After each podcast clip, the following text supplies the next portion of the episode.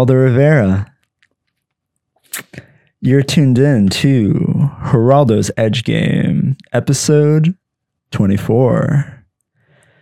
And I have no idea why.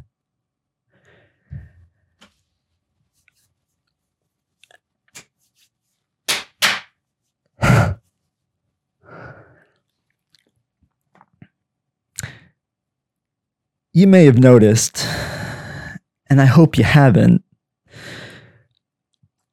I've been making video content for about two years now. I'm coming up on about a two year anniversary from my first ever video published online, at least in this form. Back when I started my YouTube ASMR career, I was trying to be an ASMR artist, Okay, from my humble beginnings, whispering and tingling for pennies. Not even, not, I was not even monetized. Um, and I've come a long way to where I am today. Now, I don't expect recognition okay, there's plenty of people, there are plenty of people who do the same exact thing, perhaps much better than me. Perhaps they induce much more, many more tingles. And uh, if not for my banning off of YouTube, perhaps who knows? Who knows where I'd be? Could have gone a completely different direction in life. Completely. Um, but I will say, over the two years I've received many uh, comments, messages, DMs. I've received feedback, you know, casual, thoughtless, in passing. And I, you know, that's what I would expect at the most. But that's uh, that's all changed recently. I've received my first full in depth review.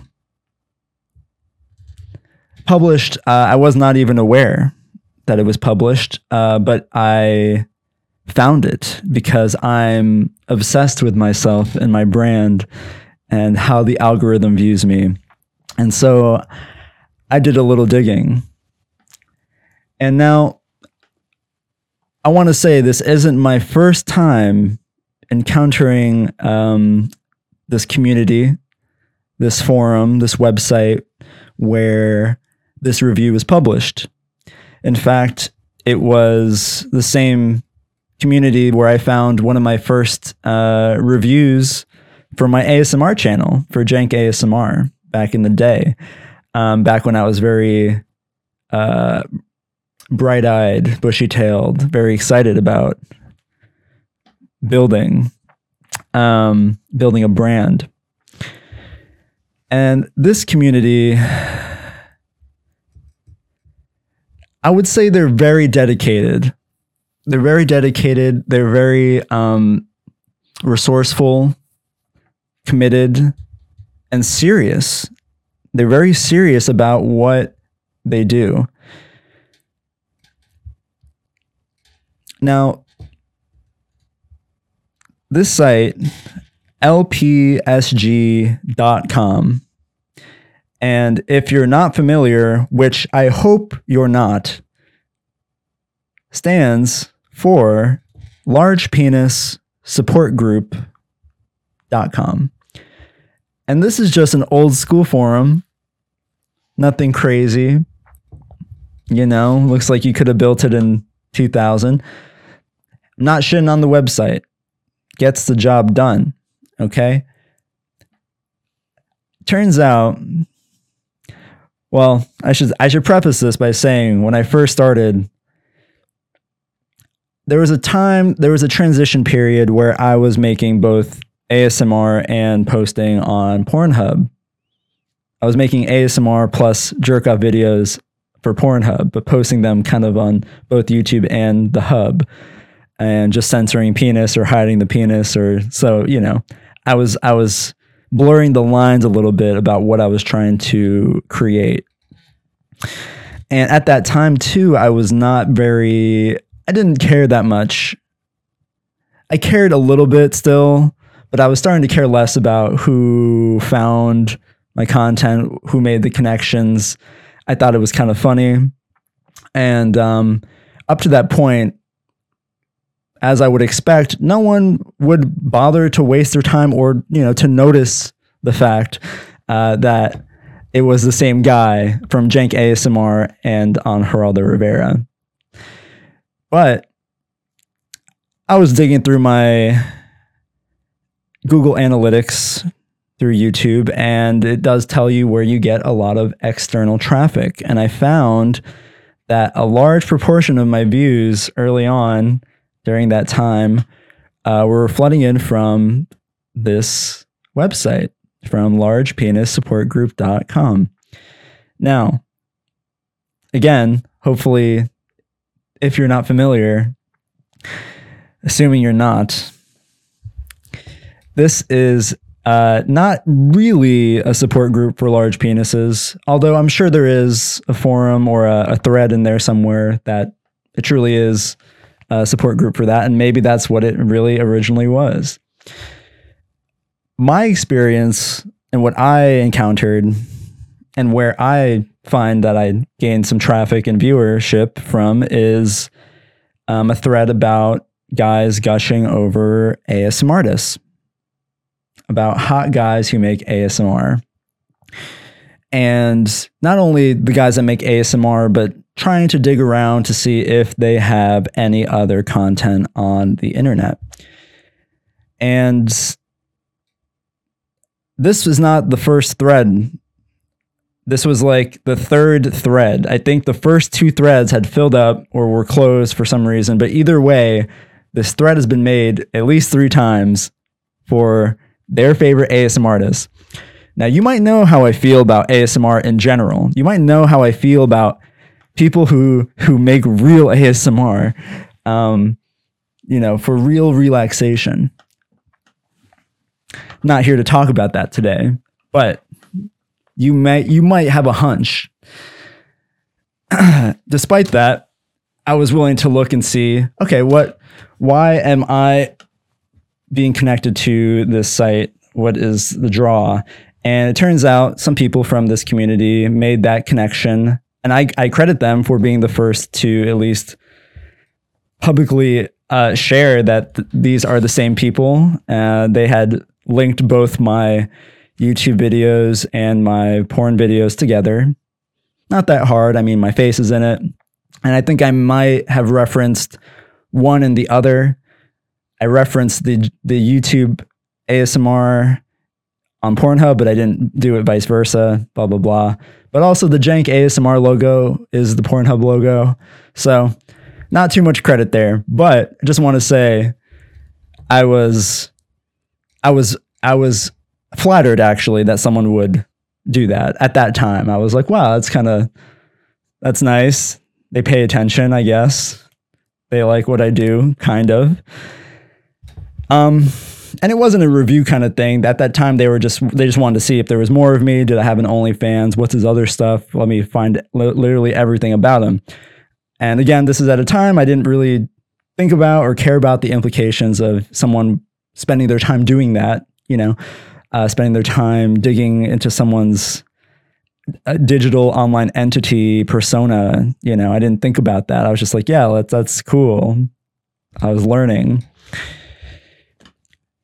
anyway, had a good good rapport with them. I figured, hey, you know, they they like me. I don't even have a, a large penis, really. I'm sure by most standards. So I didn't see why my penis should be supported by their group, but I guess I was in that moment. Um, and that was great. And I recently found someone had created a new thread specifically for their review of my OnlyFans, posted a couple months ago. And I will read it to you now for your reference. too long, didn't read. This guy regularly uses bigoted slurs in his OF videos and he hates his fans. I subbed Geraldo Rivera a few days ago. I'd followed him on Pornhub for a while before he got banned on there. Not sure why. He's honestly very attractive and puts on a decent show when he isn't talking. There was a bunch of nonsensical or just flat out weird stuff on his Pornhub, but I decided to overlook that because he was hot, as one does when they are horny. Reasonable. After subbing to his OnlyFans, I was happy to see a fair amount of decent length solos. However, most were included in a series he does called Geraldo's Edge Game. My mistake was listening to these podcast style videos for more than half a second. He constantly spouts racial, ableist, and homophobic slurs, in parentheses, for comedic effect, I assume. Before anyone says this shit is supposed to be funny or that it's satire or something, please save your time. Being offensive and using that sort of language is only funny to the people it doesn't directly impact. When I pointed this out in his comment section, he called me a fag. Censored. Before I continue, I just want to say that I was bullied pretty harshly for being gay in school. That word was used to inflict serious emotional damage to me on a regular basis, and I'm certainly not the only one. So, for anyone that wants to defend that kind of behavior, I say again to consider the people that those words actually affect. Those words do matter. Additionally, he also states in one of his podcasts that he hates interacting with his fans. He goes on to say that he genuinely despises all of his fans and patrons and everyone currently listening. He shows deep contempt for anyone who pays for porn or seeks to interact with porn stars. He implies that he only does what he is doing for money. Nothing wrong with doing porn for money, but goddamn, why be so hateful about it?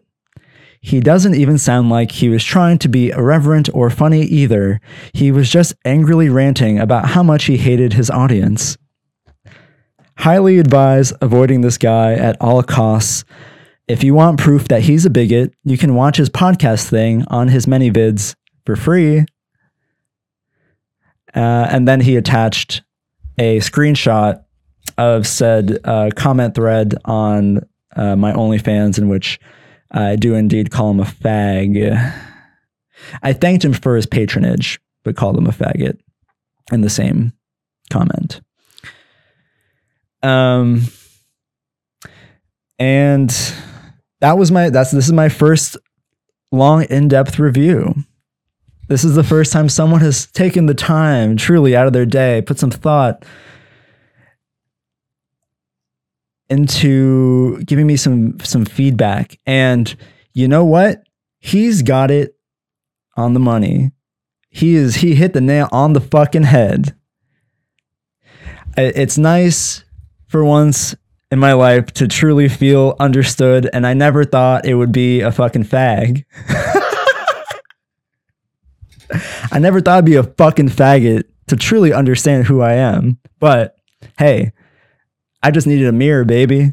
I just needed a mirror to see myself. And uh, I don't have your screen name, but you know who you are. Thank you. I will make sure to post this video in the thread on largepenissupportgroup.com. Exclusive. And I just, anyway, I just wanted to respond about a few points here. Just want to make sure, you know, if it wasn't clear enough, uh, how I feel about these things. Now, this man, I remember, did indeed subscribe to my OnlyFans.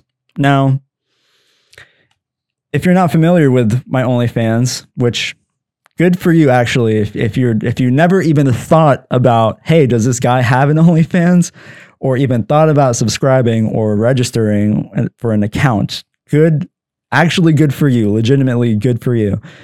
However, um, if you have seen it, regardless, you might not have noticed the very blatant.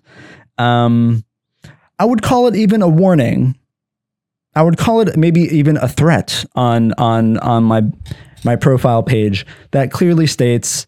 Um, I believe the first sentence was, "If you pay for porn, you are a fucking idiot," or something to that effect.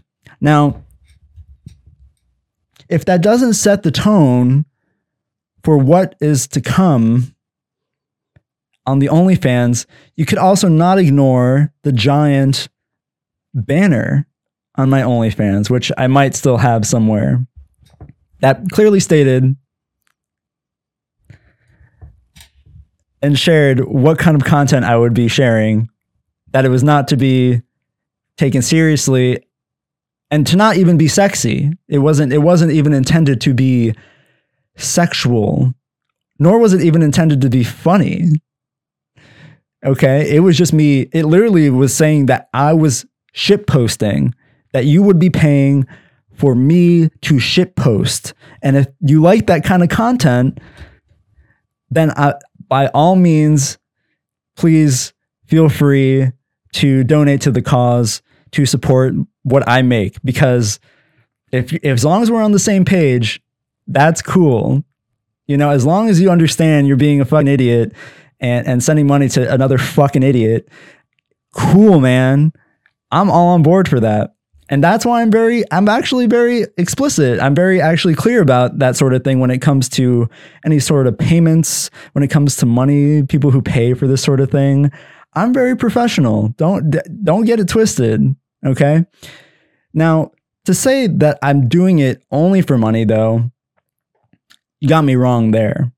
You got me really fucking wrong there. Because you know what, man?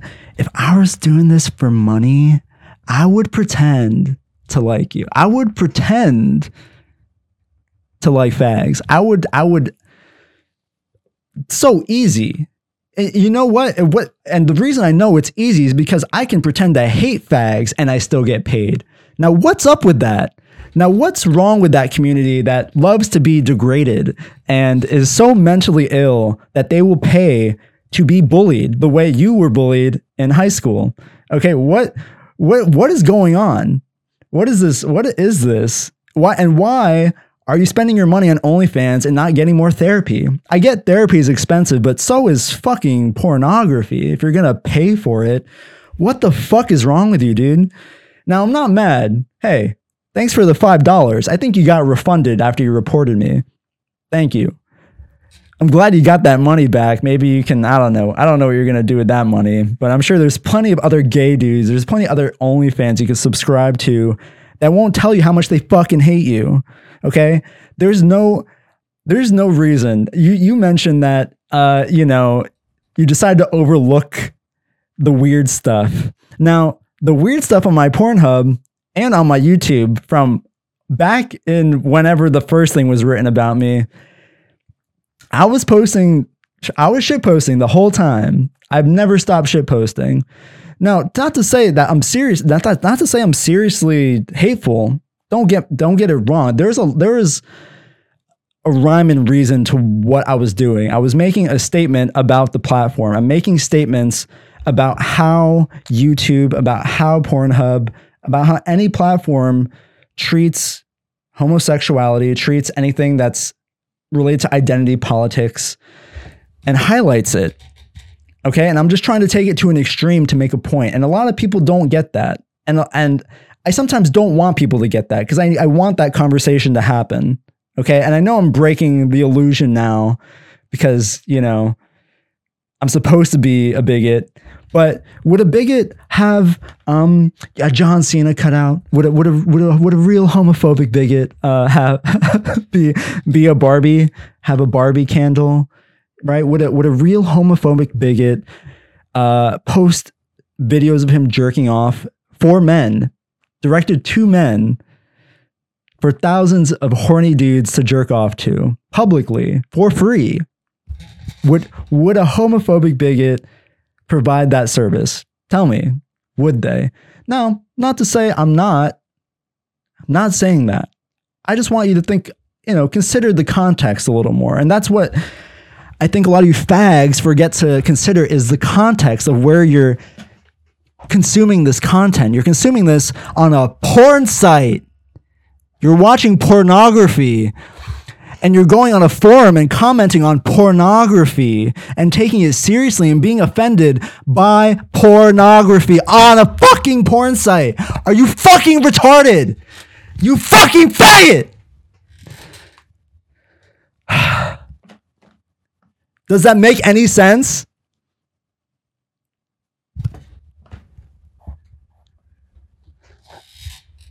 Now, I don't hate gay people.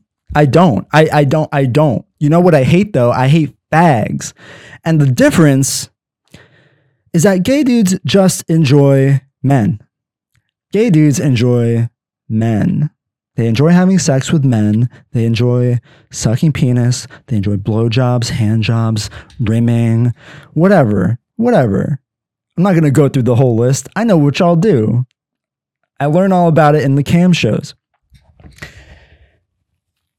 But a faggot, what a faggot does is they obsess over men.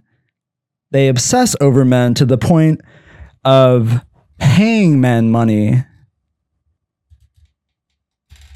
to see more of men, to see men on OnlyFans, to request customs from men of them jerking off as if there aren't millions of men ready, ready to jerk off and come for you on fucking Reddit. Probably on largepenissupportgroup.com. I'm sure there's a social thread about people who want to jerk off with each other. Not even digitally, like in person. There's plenty of people who will jerk off with you in fucking person. If you're a gay man, you know? If if I were a gay man, which I'm not saying I'm not, that's up for you to decide. You know, I'm just a character. I'm just a person on the internet. But turns out all my fans are faggots. And that's okay. Because that's what I would expect in this context. The kinds of people that would watch my content are retarded. My content is made for retarded people. It is made for idiots. The fact that you are on the site watching the porn, you are a fucking retard. That's it. You have to acknowledge that. And that's that's all my that's all I'm trying to do with my content is to to remind you the viewer that that is the case, that that is the truth and that is something I think people ignore that they're fucking losers. Every time they sign on to Pornhub, they sign on to X videos, or they go on to YouTube to watch the boyfriend roleplay ASMR. Okay? You need to be reminded that you're being a fucking loser right now. There, there's not like you I, I know people come here, they want to pay to be coddled. They want to pay they want to pay for someone to pretend to like them Okay, that's that's what camming is. That's what being a porn star is. That's what being, you know, you want the chance to fuck me. You think you think if you talk to me enough on Instagram, you think I'm gonna buy a fucking plane ticket and fly out to fucking bumblefuck, you know, Oklahoma and fuck you in your tight little butthole, right? Right? And I thought if I was mean enough, I thought you guys would fuck off. I thought if I made it so clear that this was a ridiculous, like th- that I have so much disdain for what this is and the people that not only make porn but sell this fantasy to people, the people that buy the fantasy, that demand the fantasy, that can't deal with their fucking lives and create meaningful relationships in their own lives so they have to seek it online. I was hoping I could I could I could tr- I could like communicate that in some way, in some shape or form without being completely explicit. But it turns out that's this is the only way to get that across this is the only way. And I, I don't think people even will get it when I'm saying it right now. You know? And I don't think you should take it seriously. Look at me. I have my dick in my hand. Do you not get the, the point of what anything I say is not to be taken seriously because my dick is literally in my hand? I'm jerking off while I'm saying these things. Is there any reason you as a rational person think you should take anything I say seriously. Period. Question mark. Jesus fucking Christ. Now, I lost my train of thought, but you get the point.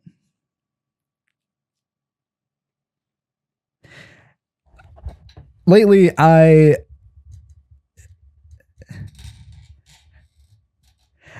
I'm I'm reaching a point uh, in my career where I think I am finding my crowd. I think I am finding the, or I would say my crowd is finding me, the people that do understand sort of what's happening. They, they, they like to think they know what's, what's, what this is, what they're consuming, and that they're on the same page. They're above it, you know, that they're above it, that they're on the level. And that might be the case. I don't know. Um, it might also be the case that I've just found a lot of people that like to be degraded. It turns out there's a lot more people that like degrading porn than I thought. And they're getting tired of the traditional, um, you know, you're a dirty little dyke cunt bitch slut fuck you faggot you know that that gets old that's that's you can get that degradation for free anywhere okay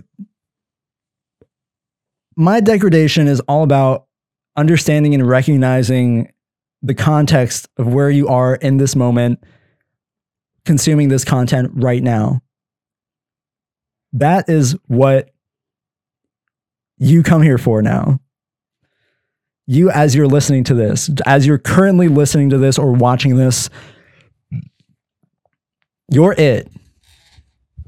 You're it, not whatever his face is on large penis support group. I've I've lost favor with that kind of person that watches this to actually jerk off and come. I, I've reached a, a new audience who is really like like truly like mentally ill and and and needs help. Really, truly, actually needs a support group. And I would love for those two sides, those two communities to meet. I would love for the people who who get the joke, who get the bit, if it, I, it's not even a joke anymore, I don't know. But at least don't take it for face value. And I would like them to go on largepenissupportgroup.com and mingle and and and and truly bond with fucking fanatical faggots who spend countless hours following people who make videos of them going and looking hot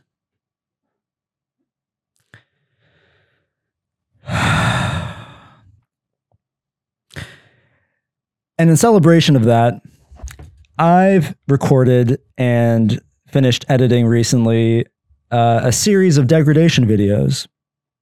Not to say any previous videos have not been degrading by some means, by some uh, nature, but um, these are truly made to capture the essence of what I, I am trying to to say and where I want to move forward with this, with what I'm doing, with whatever this fucking, with me jerking off.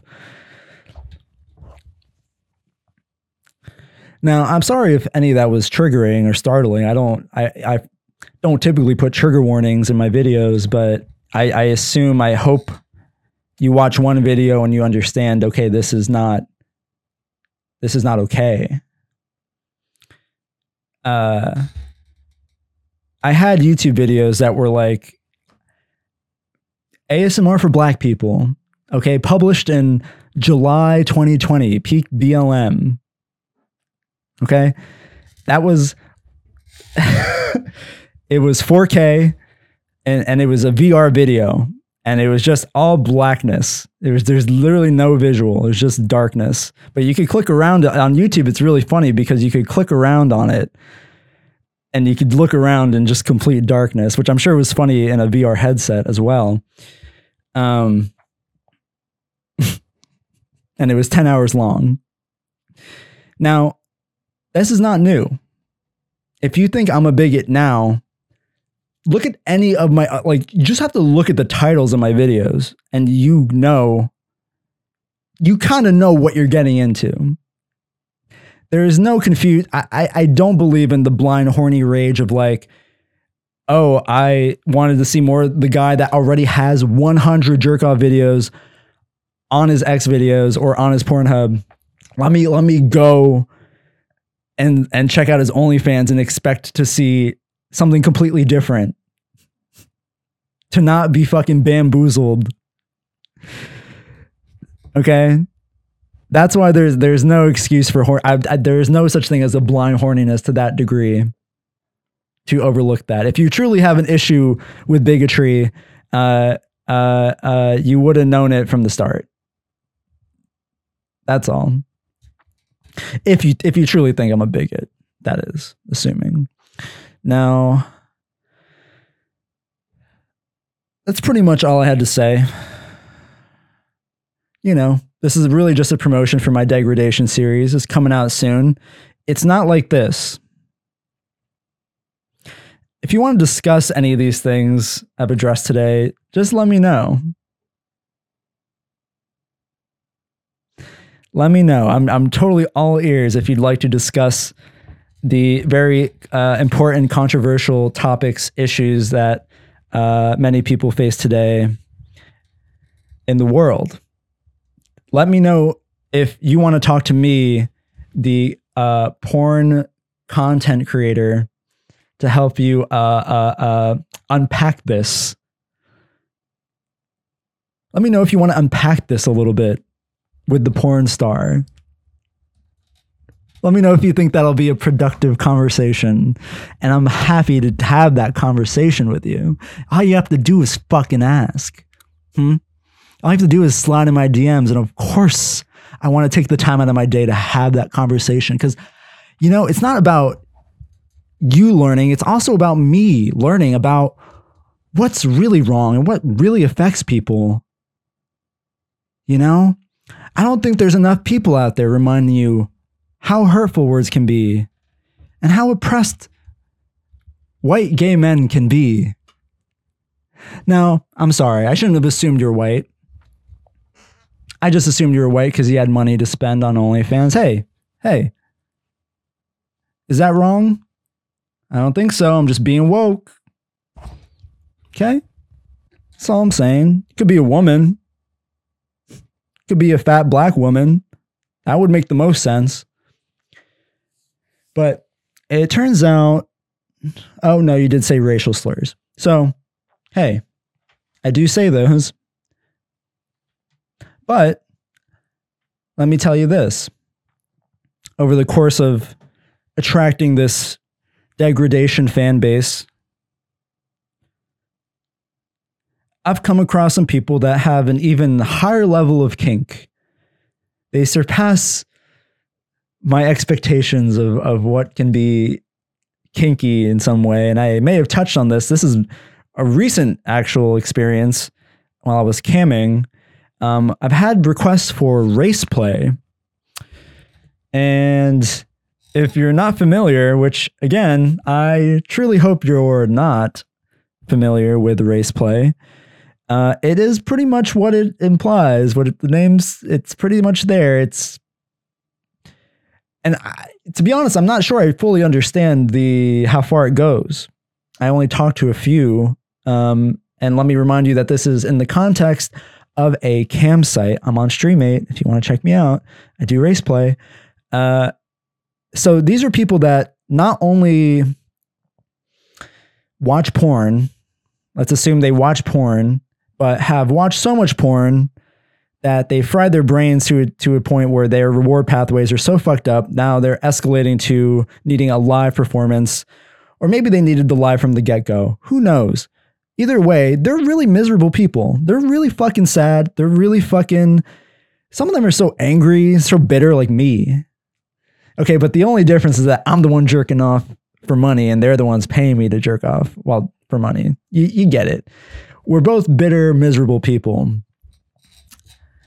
You know, on the same line, but facing different directions on different sides of the screen. Hey, Not gonna not gonna question that. Okay, I, I understand the game there. I understand they're paying for a fantasy to have a, a live conversation. Hey, I don't know how many times I got to say, hey, but you get me. You get me. You're this far here. You're still listening. I'm just to assume you fucking get me. Okay. I'm assuming you understand and you tolerate this kind of thing. So I get guys asking me for race play. And my first question is like, okay, well, how far does that go? Well, first of all, what race are you? First of all, let's let's delineate what what race do you want to role play as? I shouldn't even know what. I'm never going to confirm what race you actually are. First of all, this is this is in a Streamate chat. Unless they show me, and even if they show me in a cam to cam, uh, I still cannot really confirm what race they are, or if I'm allowed to call them whatever particular slur they think they want me to call them. Now, there's another dynamic there is uh, what like do I call you all the slurs? What what's bad? You know, is it is this is this actually a degradation kink or is it just purely like about you and your and and and and um you know confirming your racial identity, supporting it, uh, uh, affirming your racial identity by having someone jerk off to you, jerk off for you, in the name of your racial identity. Very interesting. Now, were there people in the race play before Rachel Dolezal? I'm sure there were. Were are there more now? There, I think there might be. I, I think I think there might be. Hey, coincidence? I'll let you decide. Now, he couldn't really tell me exactly what he wanted in terms of how far this could go. So I started asking, okay, so let's just start. Is this so let's set some guidelines. I'm just gonna just gonna shoot some ideas out. You let me know if that's too far and we'll dial back. So my first thought, my mind went immediately to are we role playing slavery? Oh, and they they identified they were black. So and narrows it down a bit. I said, "Do you like? Is this a is this like a slavery thing? Are we? Am I? Am I the? Do I own a plantation? You know? Do I put you in the box? Is this cotton picking? Like what? You know? How far does this go?" And they were kind of like, "No, not really. No." And they laughed, and I was like, "Well, okay. Can you tell me then? Like, what is race play then? Because I like." I need I need somewhere to start off, and they couldn't be clear about it. And I'm sorry if you like race play and this guy is not representative of like most people who are into that, you know, that that the race play community, but I he he really showed me. And uh I was like, okay, so maybe more of like a maybe just more of like a police brutality kind of thing. Like a, you just want me to be a cop and you know, frisk you, pull you over for you know, the things hanging from your rearview mirror. Is that is that you know a little bit lighter for you? Um and even then, he's still kind of like maybe like maybe if it got to that point, but like he just wasn't being clear. And I was like, okay, so do I get an end like an end pass or not? And he's like, yeah. And I was like, well, all right, well that's pretty far to me. And then I uh, there were so many implications I had to consider in that moment that I hadn't prior to this. I never thought I'd be in the situation to one one be given the end pass explicitly, but two in a sexual context and then three, in a sexual context where I am live publicly uh, doing these acts in which I could be recorded and preserved somewhere else forever. Now, you know me. I say I'm not. I'm not shy to slurs. You can you can check out the uh, Geraldo breaking news video if you want some of them, most of them. Um, but I can come back from saying faggot. I can come back from that because you don't actually know if I'm gay. You don't know if I'm an ally. You don't know if I'm bi or pan or whatever, you know, or if I'm going to be later. You know, if, if someone comes at me with the bigotry accusation, I'm fucking gay now. I've been gay. I'm saying it now. I've been gay. I might go back in the closet soon, but I've been gay. So what? Fuck you. Now, I can't do the same thing coming back from N bomb. That's all. It's going to take me a lot longer to transition. I think it took Rachel Dolezal a lifetime to transition, really. She started from childhood, she claims, as we've covered before. So I had a lot to think about in that in that split moment. And unfortunately, I I backed down initially. And I know that's a boring conclusion. I I suggested perhaps we could start with microaggressions.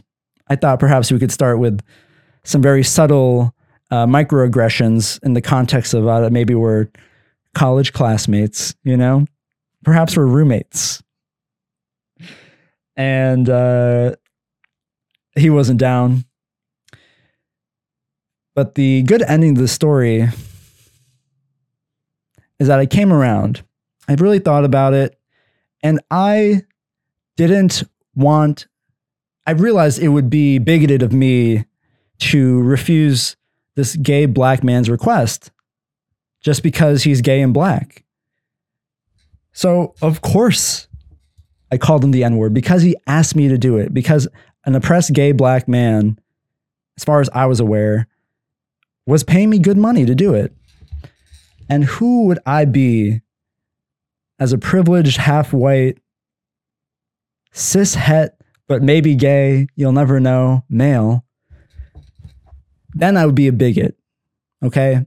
If I didn't do that for that gay black man, that gay black faggot, hey, I'm a bigot all the way, but I didn't. I fulfilled his dreams. I fulfilled his fantasy. There's evidence of it somewhere. You might find it someday. Excited, excited to see where that turns out, where that turns up. So therefore, I have both the F slur and N-Pass now. I have both. I have both.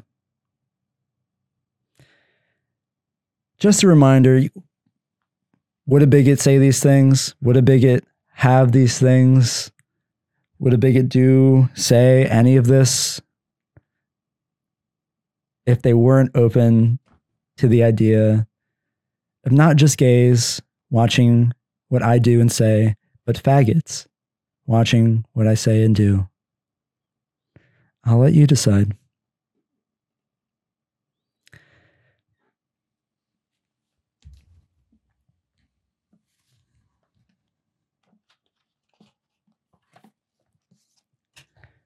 Chapter 2 Open Book. The next day was better and worse. It was better because it wasn't raining yet, though the clouds were dense and opaque. It was easier because I knew what to expect of my day. Mike came to sit with me in English and walked me to my next class, with Chess Club Eric glaring at him all the while. That was flattering. People didn't look at me quite as much as they had yesterday. I sat with a big group at lunch that included Mike, Eric, Jessica, and several other people whose names and faces I now remembered. I began to feel like I was treading water instead of drowning in it. It was worse because I was tired. I still couldn't sleep with the wind echoing around the house. It was worse because Mr. Varner called me in on the trig, called on me in trig when my hand wasn't raised and I had the wrong answer. It was miserable because I had to play volleyball, and the one time I didn't cringe out of the way of the ball, I hit my teammate in the head with it. And it was worse because Edward Cullen wasn't in school at all. All morning, I was dreading lunch, fearing his bizarre glares. Part of me wanted to confront him and demand to know what his problem was. While I was lying sleepless in my bed, I even imagined what I would say. But I knew myself too well to think I would really have the guts to do it. I made the cowardly lion look like the Terminator. but when I walked into the cafeteria with Jessica, trying to keep my eyes from sweeping the place for him, and failing entirely, I saw that his four siblings of sorts were sitting together at the same table, and he was not with them.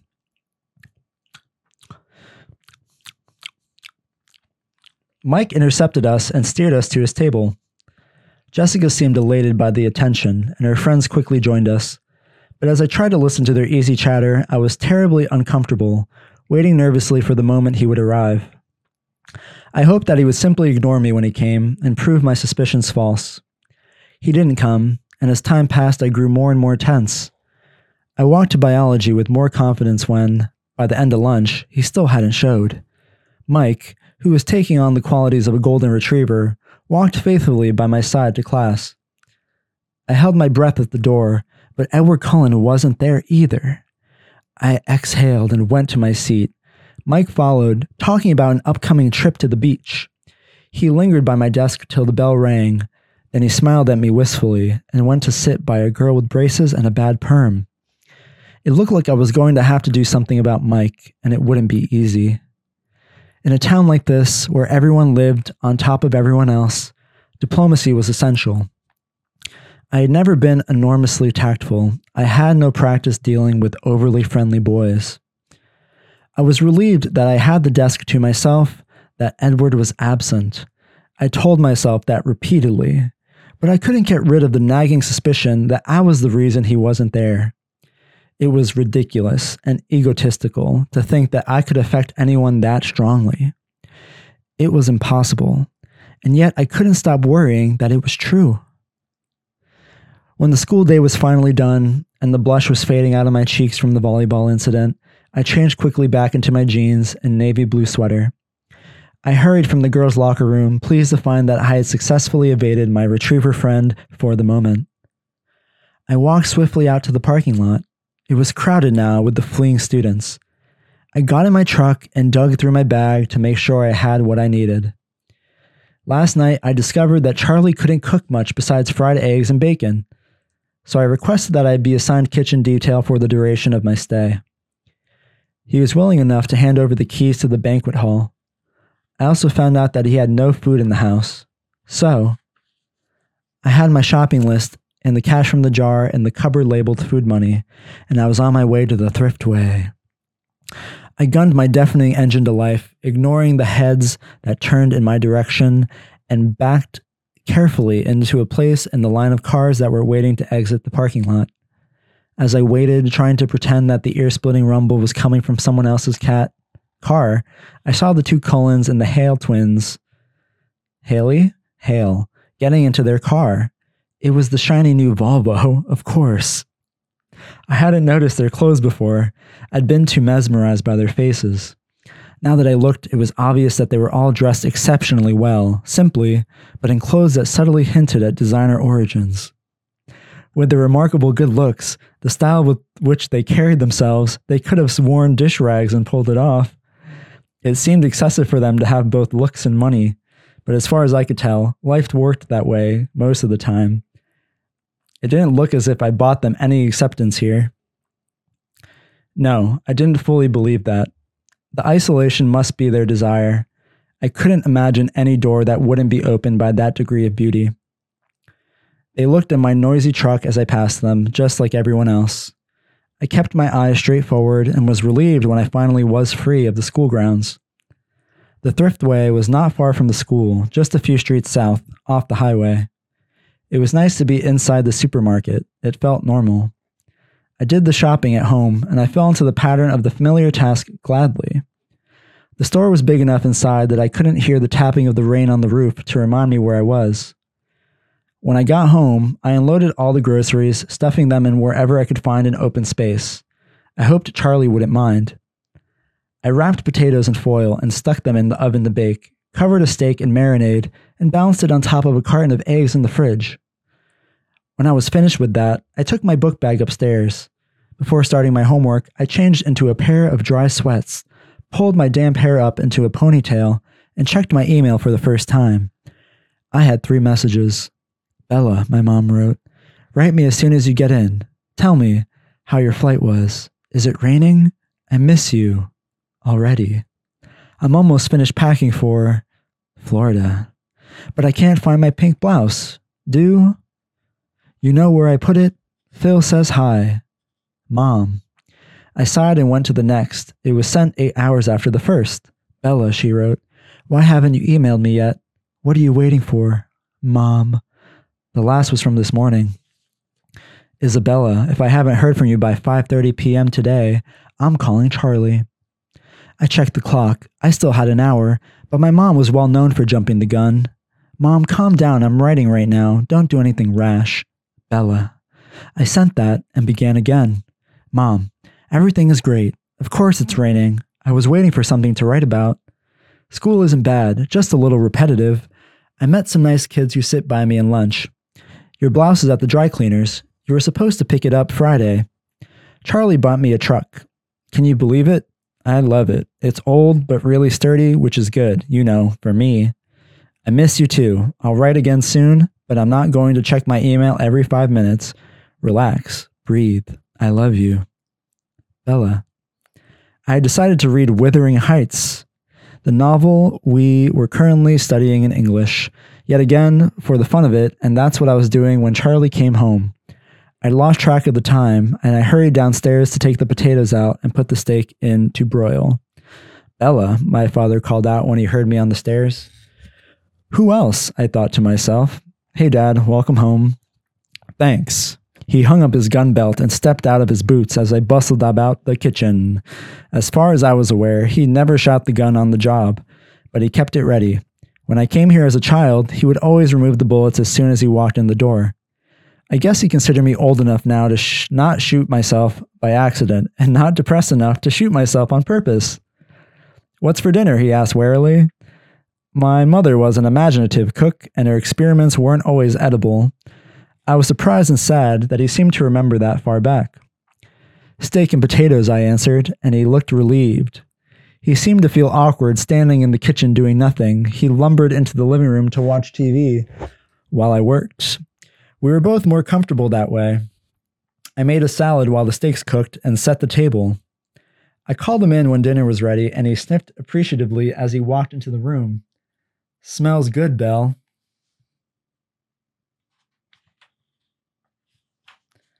Thanks. we are in silence for a few minutes. It wasn't uncomfortable. Neither of us was bothered by the quiet. In some ways, we were well suited for living together. So, how did you like school? Have you made any friends? He asked as he was taking seconds.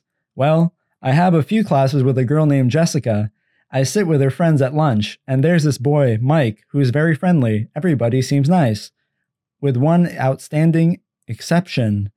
That must be Mike Newton. Nice kid, nice family. His dad owns a sporting goods store just outside of town. He makes a good living off of all the backpackers who come through here. Do you know the Cullen family? I asked hesitatingly. Hesitantly. Dr. Cullen's family, sure, Dr. Cullen's a great man. They, the kids, are a little different. They don't seem to fit in very well at school. Charlie surprised me by looking angry. People in this town, he muttered, Dr. Cullen is a brilliant surgeon who could probably work in any hospital in the world, make 10 times the salary he gets here, he continued, getting louder. We're lucky to have him, lucky that his wife wanted to live in a small town. He's an asset to the community, and all those kids are well behaved and polite. I had my doubts when they first moved in with all those adopted teenagers. I thought we might have some problems with them. But they're all very mature. I haven't had one speck of trouble from any of them. That's more than I can say for the children of some folks who have lived in this town for generations. And they stick together the way a family should, camping trips every other weekend. Just because they're newcomers, people have to talk. It was the longest speech I'd ever heard Charlie make. He must feel strongly about whatever people were saying. I backpedaled. They seemed nice enough to me. I just noticed they kept to themselves. They're all very attractive, I added, trying to be more complimentary. You should see the doctor, Charlie said, laughing. It's a good thing he's happily married. A lot of the nurses at the hospital have a hard time concentrating on their work with him around. We lapsed back into silence as we finished eating. He cleared the table while I started on the dishes. He went back to the TV, and after I finished washing the dishes by hand, no dishwasher, I went upstairs unwillingly to work on my math homework. I could feel a tradition in the making. That night it was finally quiet. I fell asleep quickly, exhausted. The rest of the week was uneventful. I got used to the routine of my classes. By Friday, I was able to recognize, if not name, almost all the students at school. In gym, the kids on my team learned not to pass me the ball and to step quickly in front of me if the other team tried to take advantage of my weakness. I happily stayed out of their way. Edward Cullen didn't come back to school. Every day, I watched anxiously until the rest of the Cullens entered the cafeteria without him. Then I could relax and join in the lunchtime conversation, mostly centered around a trip to the La Push Ocean Park in two weeks that Mike had was putting together. I was invited and I had agreed to go more out of politeness than desire. Beaches should be hot and dry. So, I just want to give you a quick excerpt, and uh, that's proof. Okay. If you need any more proof than that, I don't know what to tell you. I don't know what to tell you. Clearly, I'm a fag, and therefore I cannot be bigoted. That's all. That's all I'm trying to say. I'm just trying to make a point. You try reading Twilight and having a boner, okay? That's probably one of the gayest things a fag can do. Do you really need more? Do you need more? There, I, I have them all here. We can we can do them all. Let's go. New moon. All right. Here we go. Chapter 3, the end. I felt absolutely hideous in the morning. I hadn't slept well, my arm burned and my head ached. Didn't help my outlook that Edward's face was smooth and remote as he kissed my forehead quickly and ducked out my window. I was afraid of the time I'd spent unconscious, afraid that he might have been thinking about right and wrong again while he watched me sleep. The anxiety seemed to ratchet up the intensity of the pounding in my head. Edward was waiting for me at school as usual, but his face was still strong. There was something buried in his eyes that I couldn't be sure of, and it scared me. I didn't want to bring up last night, but I wasn't sure if avoiding the subject would be worse. He opened the door for me. How do you feel? Perfect, I lied, cringing as the sound of the slamming door echoed in my head. We walked in silence, his shortening his stride to match mine. There were so many questions I wanted to ask, but most of those questions would have to wait because they were for Alice. How was Jasper this morning? What had they said when I was gone? What had Ro- Ros- Rosalie said? And most importantly, what could she see happening now in her strange, imperfect visions of the future? Could she guess what Edward was thinking, why he was so gloomy? Was there a foundation for the tenuous, instinctive fears that I couldn't seem to shake? The morning passed slowly. I was impatient to see Alice, though I wouldn't be able to really talk to her with Edward there. Edward remained aloof. Occasionally, he would ask about my arm, and I would lie. Alice usually beat us to lunch. She didn't have to keep pace with a sloth like me. But she wasn't at the table, waiting with a tray of food she wouldn't eat. Edward didn't say anything about her absence. I wondered to myself if her class was running late until I saw Connor and Ben, who were in her fourth hour French class. Where's Alice? I asked Edward anxiously. He looked at the granola bar, but he was slowly pulverizing between his fingertips while he answered. Fuck me. She's with Jasper. Is he okay? He's gone for a while. What? Where? Edward shrugged. Nowhere in particular. And Alice, too. I say with great desperation. Of course it was Jasper needed her. She would go. Yes, she'll be gone for a while. She was trying to convince him to go to Denali. Denali was where the one other band of unique vampires, good ones like the Cullens, lived. Tanya and her family. I'd heard of them now and again. Edward had run to them last winter when my arrival had made Forks difficult for him. Laurent, the most civilized member of James's little coven, had gone there rather than siding with James against the Cullens. It made sense for Alice to encourage Jasper to go there. I swallowed, trying to dislodge the sudden lump in my throat. The guilt made my head bow and my shoulders slump. I'd run them out of their home, just like Rosalie and Emmett. I was a plague. Is your arm bothering you? He asked solicitously. Who cares about my stupid arm? I muttered in disgust. He did not answer, and I put my head down on the table. By the end of the day, the silence was becoming ridiculous. I did not want to be able to break it, but apparently that was my only choice if I wanted him to talk to me again. You'll come over later tonight, bitch, I asked as he walked me silently to my fucking bitch ass truck. Fucking. He always came over later, he asked. Anyway, yeah, that's part two, new moon. Here we go. Part three, we got eclipse. Um, uh, chapter six, Switzerland. As I drove home, I wasn't paying much attention to the road that shimmered wetly in the sun. I was thinking about the flood of information Jacob had shared with me, trying to sort it out to force it all to make sense. Despite the overload, I felt lighter, seeing Jacob smile, having all the secrets thrashed out. Didn't make things perfect, but it made things better. I was right to have gone. Jacob needed me, and obviously I thought as I squinted into the glare, there was no danger. It came out of nowhere. One minute there was nothing but bright highway in the rearview mirror. The next minute the sun was glinting off a silver Volvo right on my tail. Oh crap, I whimpered. I considered pulling over, but I was too much of a coward to face him right away. I'd been counting on some prep time and having Charlie nearby as a buffer. At least that would force him to keep his voice down. The Volvo followed inches behind me. I kept my eyes on the road ahead. Chicken through and chicken through. What? Chicken through and through. I drove straight to Angela's without once meeting the gaze I could feel burning a hole in my mirror. He followed me until I pulled to the curb in front of the Weber's house. He didn't stop, and I didn't look up as he passed. I didn't want to see the expression on his face. I ran up the short concrete walk to Angela's door as soon as he was out of sight. Ben answered the door before I could finish knocking, like he'd been standing right behind it. Hey, Bella, he said, surprised. Hi, Ben. Uh, is Angela here? I wondered if Angela had gotten our plans and cringed at the thought of going home early. Sure, Ben just said as Angela called Bella and appeared at the top of the stairs.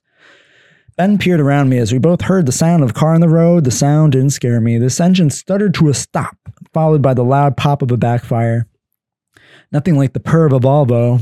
This must be the vis- visitor Ben had been waiting for. Austin's here, Ben said as Angela reached his side. A horn honked on the street. I'll see you later, Ben promised. Miss you already. He drew his arm around Angela's neck and pulled her face down to his height so that he could kiss her enthusiastically. After a second of this, Austin honked again. Bye, Ange. Love ya. Ben shouted as he dashed past me. Angela swayed, her face slightly pink, then recovered herself and waved until Ben and Austin were out of sight. Then she turned to me and grinned ruefully. Thank you for doing this, Bella, she said from the bottom of my heart. Not only are you saving my hands from permanent injury, you also just spared me two long hours of a plotless, badly dubbed martial arts film. She sighed in relief. Happy to be of service. I was feeling a little bit less panicked, able to breathe a little more evenly. It felt so ordinary here. Even was, you see, human dramas were only reassuring, and it was nice to know that life was normal somewhere. And last but not least, part four. My personal favorite. Chapter 11 Nation and Race. There's some truth which are so obvious that for this very reason, they are not seen or at least not recognized by ordinary people. They sometimes pass by such truisms as though blind and are most astonished when someone suddenly discovers what everyone really ought to know. Columbus's eggs lie around by the hundreds of thousands, but Columbuses are met with less frequently. Thus, men, without exception, wander about in the garden of nature, they imagine that they know practically everything and yet, with few exceptions, pass blindly by one of the most patient principles of nature's rule the inner segregation of the species of all living beings on this earth. Even the most superficial observation shows that nature's restricted form of propagation and increase is an almost rigid basic law of all the innumerable forms of expression of her vital urge. Every animal mates only with a member of the same species. The titmouse seeks the titmouse, the finch the finch, the stork the stork, the field mouse the field mouse, the dormouse the dormouse, the wolf the she wolf, etc. Only unusual circumstances can change this, primarily the compulsion of captivity or any other cause that makes it impossible to mate within the same species. But then nature begins to resist this with all possible means, and her most visible protest consists either in refusing further capacity for propagation, to bastards or in limiting the fertility of later offspring. In most cases, however, she takes away the power of resistance to disease or hostile attacks. This is only too natural. Any crossing of two beings not at exactly the same level produces a medium between the level of the two parents. This means the offspring will probably stand higher than the racially lower parent, but not as high as the higher one. Consequently, it will later succumb in the struggle against the higher level. Such mating is contrary to the will of nature for a higher breeding of all life. The precondition for this does not lie in associating superior and inferior, but in the total victory of the former. The stronger must dominate and not blend with the weaker, thus sacrificing his own greatness. Only the born weakling can view this as cruel, but he, after all, is only a weak and limited man. For if this law does not prevail, any conceivable higher development of organic living beings would be unthinkable. The consequence of this racial purity, universally valid in nature, is not only the sharp outward de- delimitation of the various races, but their uniform character in themselves. The fox is always a fox, the goose a goose, the tiger a tiger, and the difference can lie at most in the varying measure of force, strength, intelligence, dexterity, endurance of the in- individual specimens. But you will never find a fox who, in his inner attitude, might, for example, show humanitarian tendencies towards geese, as similarly, there is no cat with a friendly inclination towards mice. Therefore, here, too, the struggle among themselves arises less from inner aversion than from hunger and love. In both cases, nature looks on calmly with satisfaction, in fact. In the struggle for daily bread, all those who are weak and sickly or less determined succumb, while the struggle of the males for the female grants the right or opportunity to propagate only to the healthiest. And struggle is always a means for improving a species' health and power of resistance, and therefore a cause of its higher development. If the process were different, all further and higher development would cease and the opposite would occur. For, since the inferior always predominates numerically over the best, if both had the same possibility of preserving life and propagating, the inferior would multiply so much more rapidly that in the end, the best would inevitably be driven into the underground unless a correction of this state of affairs were undertaken. Nature does just this by subjugating subjecting the weaker part to such severe living conditions that by them alone the number is limited, and by not permitting the remainder to increase promiscuously by making but making a new and ruthless choice according to strength and health. No more than nature desires the mating of weaker with stronger individuals, even less does she desire the blending of a higher with a lower race, since if she, did, if she did, her whole work of higher breeding, over perhaps hundreds of thousands of years, might be ruined with one blow. Historical experiences offers countless proofs of this. It shows with terrifying clarity that in every mingling of Aryan blood with that of lower peoples, the result was the end of the cultured people. North America, whose population consists in by far the largest part of the Germanic elements who mixed but little with the lower colored peoples, shows a different humanity and culture from Central and South America, where the predominantly Latin immigrants often mixed with the Aborigines on a large scale. By this one example, we can clearly and distinctly recognize the effects of a racial mixture. The Germanic inhabitant of the American continent, who has remained racially pure and unmixed, rose to be master of the continent. He will remain the master as long as he does not fall a victim to defilement of the blood. The result of all racial crossing is therefore, in brief, always the following lowering of the level of the higher race, physical and intellectual regression, and hence the beginning of a slowly but surely progressing sickness. To bring about such a development is then nothing else but to sin against the will of the eternal Creator.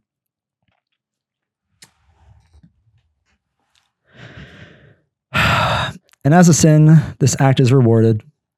When man attempts to rebel against the iron logic of nature, it comes into existence. He comes into struggle with the principles to which he himself owes his existence as a man, and this attack must lead his, him to his own doom. Here, of course, we encounter the objection of the modern pacifist as truly Jewish and as effrontery as it is stupid. Man's role is to overcome nature. Millions thoughtlessly parrot this Jewish nonsense and end up by really imagining that they themselves represent a kind of conqueror of nature, though in this they dispose of no other weapon than an idea, and at that, such a miserable one that if it were true, no world at all would be conceivable. But quite aside from the fact that man has never yet conquered nature in anything, but at most has caught hold of and tried to lift one or another corner of her immense gigantic veil of eternal riddles and secrets, that in reality he invents nothing but only discovers everything, that he does not dominate nature, but has only risen on the basis of his knowledge of various laws and secrets of nature to be lord over those other living creatures who lack this knowledge. Quite aside from all this, an idea cannot overcome the preconditions for the development and being of humanity, since the idea itself depends only on man. Without human beings, there is no human idea in this world. Therefore, the idea as such is always conditioned by the presence of human b- beings and hence of all the laws which created the precondition for their existence. And not only that, certain ideas are even tied up with certain uh, uh, certain men. This applies most of all to those ideas whose content originates not in an exact scientific truth, but in the world of emotion, or as it is so beautifully and clearly expressed today, reflects an inner experience. All these ideas, which have nothing to do with cold logic as such, but represent only pure expressions of feeling, ethical conceptions, etc., are chained to the existence of men, to those intellectual imagination and creative power they owe their existence. Precisely, in this case, the preservation of these definite races and men is the precondition for the existence of those ideas. Anyone, for example, who really desired the victory of the pacifistic idea in this world with all his heart would have to fight with the means at his disposal for the conquest of the world by the Germans. For if the opposite should occur, the last pacifist would die out with the last German, since the rest of the world has never fallen so deeply as their own people. Unfortunately, has for this nonsense so contrary to nature and reason. Then, if we were serious, whether we liked it or not, we would have to wage wars in order to arrive at pacifism. This and nothing else was what Wilson, the American world savior, intended, or so at least our German missionaries visionaries believed, and thereby his purpose was fulfilled. In actual fact, the pacifistic humane idea is perfectly all right, perhaps when the highest type of man has previously conquered and subjected the earth to an extent that makes him the sole ruler of this earth. Then this idea lacks the power of producing evil effects in exact proportion as its practical application becomes rare and finally impossible. Therefore, first struggle and then and then we shall see what can be done. Therefore, first struggle and then we shall see what can be done. Otherwise, mankind has passed the high point of its development, and the end is not the domination of any ethical idea, but barbarism and consequently chaos. At this point, someone or other may laugh, but this planet once moved through the ether for millions of years without human beings, and it can do so again someday if men forget that they owe their higher existence not to the ideas of a few crazy ideologists, but to the knowledge and ruthless application of nature's stern and rigid laws. Everything we admire on this earth today science and art, technology and inventions, is only the creative product of a few peoples and originally perhaps of one race. On them depends the existence of this whole culture. If they perish, the beauty of this earth will sink into the grave with them. However much the soul the soil, for example, can influence men. The results of the influence will always be different depending on the races in question. The low fertility of a living space may spur the one race to the highest achievements. In others, it will only be the cause of bitterest poverty and final undernourishment with all of its consequences. The inner nature of peoples is always determining for the manner in which outward influences will be effective. What leads the one to starvation trains the other to hard work. All great cultures of the past perish only because the original originally creative race died out from blood poisoning. The ultimate cause of such a decline was their forgetting that all culture depends on men, and not conversely, hence, that to preserve a certain culture, the man who creates it must be preserved. This preservation is bound up with the rigid law of necessity and the right of victory of the strongest and best in this world. Those who want to live, let them fight, and those who do not want to fight in this world of eternal struggle do not deserve to live.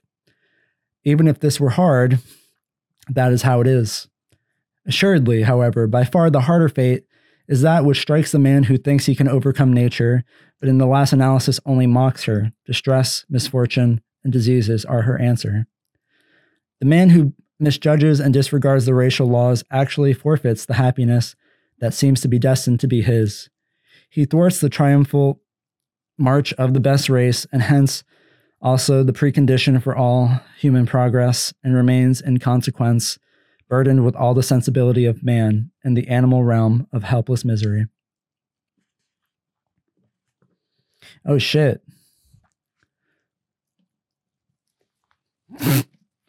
I thought, you know, hey, it's an honest mistake. Coincidence? I'll let you decide.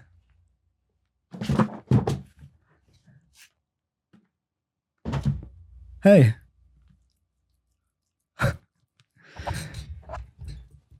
Curious. Stephenie Meyer. Hey. It was an honest mistake. But as a man with virtues, I finish what I start. 啊